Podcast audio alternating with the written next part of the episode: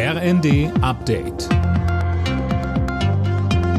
Stündlich neu. Auf den Punkt informiert. Ich bin Finn Riebesell. Guten Tag. FDP-Chef Lindner hat seine Partei beim traditionellen Dreikönigstreffen in Stuttgart auf weitere Konflikte innerhalb der Ampel eingeschworen. Die Koalition selbst aber nicht in Frage gestellt. Uwe Schimonek. Die Bundesregierung ist nicht fehlerfrei, aber wir entscheiden mehr richtig als falsch, sagte Lindner und bat bei den FDP-Mitgliedern um Verständnis für Kompromisse. Rufen aus anderen Ampelparteien nach einer Aufweichung der Schuldenbremse erteilte der Finanzminister eine Absage.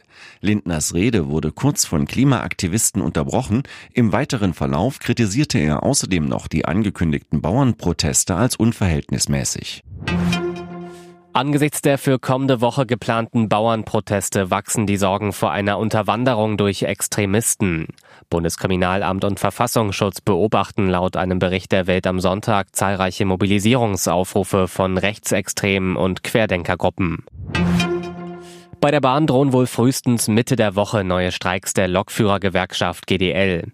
Hintergrund ist offenbar die Jahressitzung des Deutschen Beamtenbunds am Montag und Dienstag, Jana Klonikowski. Ja, das hat zumindest DBB-Chef Silberbach dem Kölner Stadtanzeiger gesagt. Demnach habe er mit GDL-Chef Weselski vereinbart, dass während der Sitzung keine Streiks durchgeführt werden. Die GDL gehört zum DBB. Der selbsterklärte Weihnachtsfrieden der GDL läuft morgen aus. Dann wären Streiks also wieder möglich. Das will die Bahn mit einem neuen Angebot, jetzt doch über flexiblere Arbeitszeiten zu verhandeln, verhindern. Die GDL hat auf das Angebot noch nicht reagiert. Boeing hat erneut Probleme mit seinem Pannenflugzeug 737 MAX 9.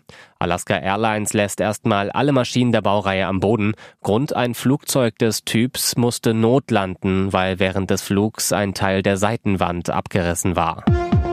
Alle Nachrichten auf rnd.de